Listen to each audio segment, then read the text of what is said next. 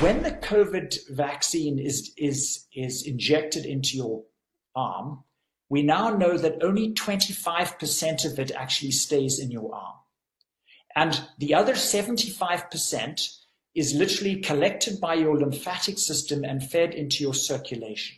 So these little packages of messenger RNA, and by the way, in a single dose of a Moderna vaccine, there are 40 trillion messenger RNA molecules. Forty wow. trillion that are injected into your arm. So three quarters of these are taken, connected by the lymphatics. They go into your bloodstream in these little packages that are designed to be absorbed into a cell. But obviously, when something's in your circulation, the only cells that they're going to get absorbed into is the cells around your blood vessels. And the place where absorption happens is in the capillary networks. In other words, these are the, the tiniest vessels where the blood slows right down. These are tiny, tiny vessels. So these little packages of genes are absorbed into the cells around the blood vessels. That's the vascular endothelium. The packages open, the genes are released, your body then gets to work reading these genes and manufacturing trillions and trillions of COVID spike proteins.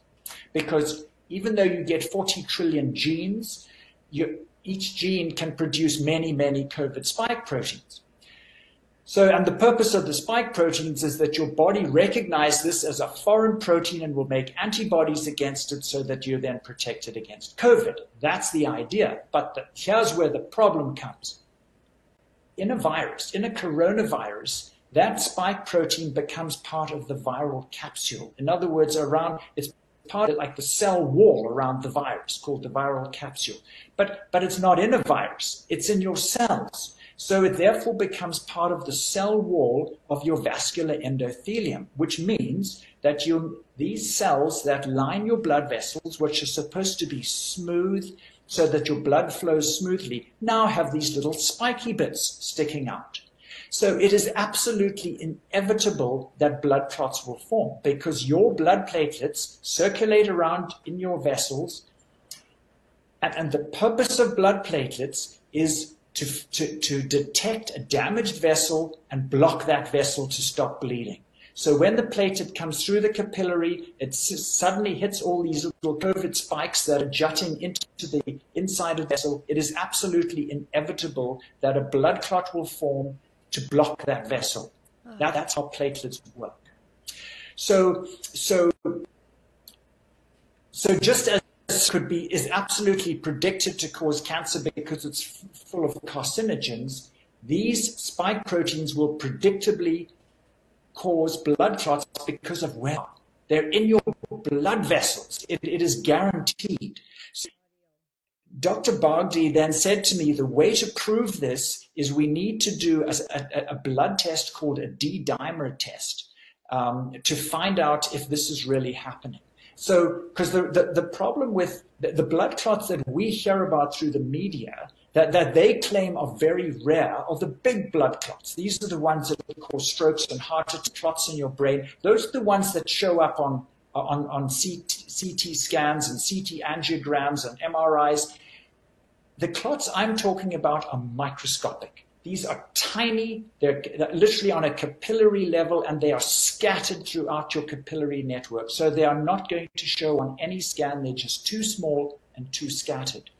So the only way to find out for sure if this predictable mechanism of clotting was actually happening was to do this blood test called a D-dimer. And so the D-dimer is a blood test that shows a recent blood clot. It, it, doesn't show anything else other than a recent blood clot. It won't show an old blood clot. It only shows new blood clots.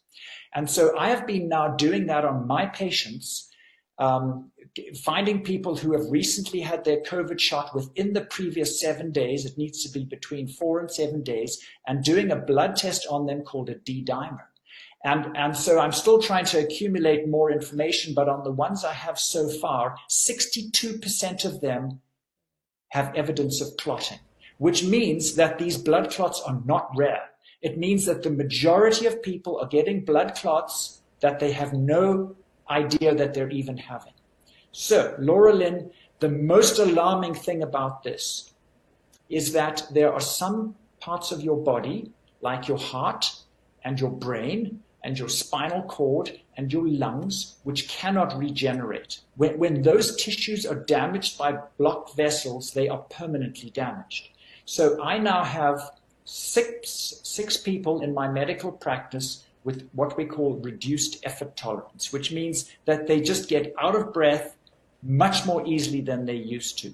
I have one fellow that, that, that used to walk to my office every week for actually for an arthritis injection who told me that he could walk two miles without any problem. And now after a quarter of a mile he is absolutely out of breath. And it has been like that for five months.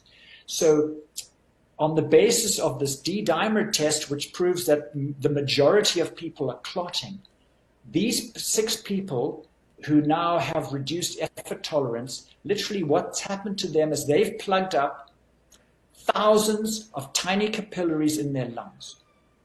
And, and, and the, the, the, terrifying thing about this is not just that these people are now short of breath and, and can't do what they used to be able to do. But once you block off a significant number of blood vessels through your lungs, your heart is now pumping a, against a much greater resistance to try and get the blood through your lungs. And the problem, so that causes a condition called pulmonary artery hypertension. It's literally like blood pressure, high blood pressure in your lungs because the blood can't get through because so many of the vessels are blocked. And the, the terrifying thing of this is that people with pulmonary artery hypertension usually die of right-sided heart failure within three years.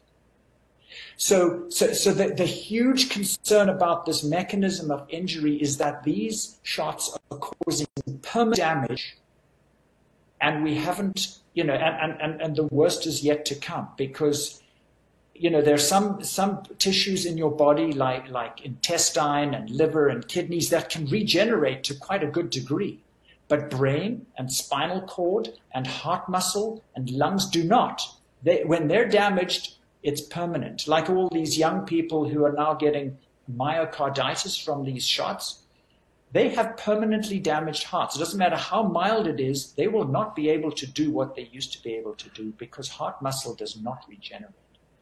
So, so this is the this is the terrifying um, concern, and and not only is the long-term outlook very grim, but with each successive shot, the damage will add and add and add. It's going to be cumulative because you're progressively getting more and more damaged capillaries.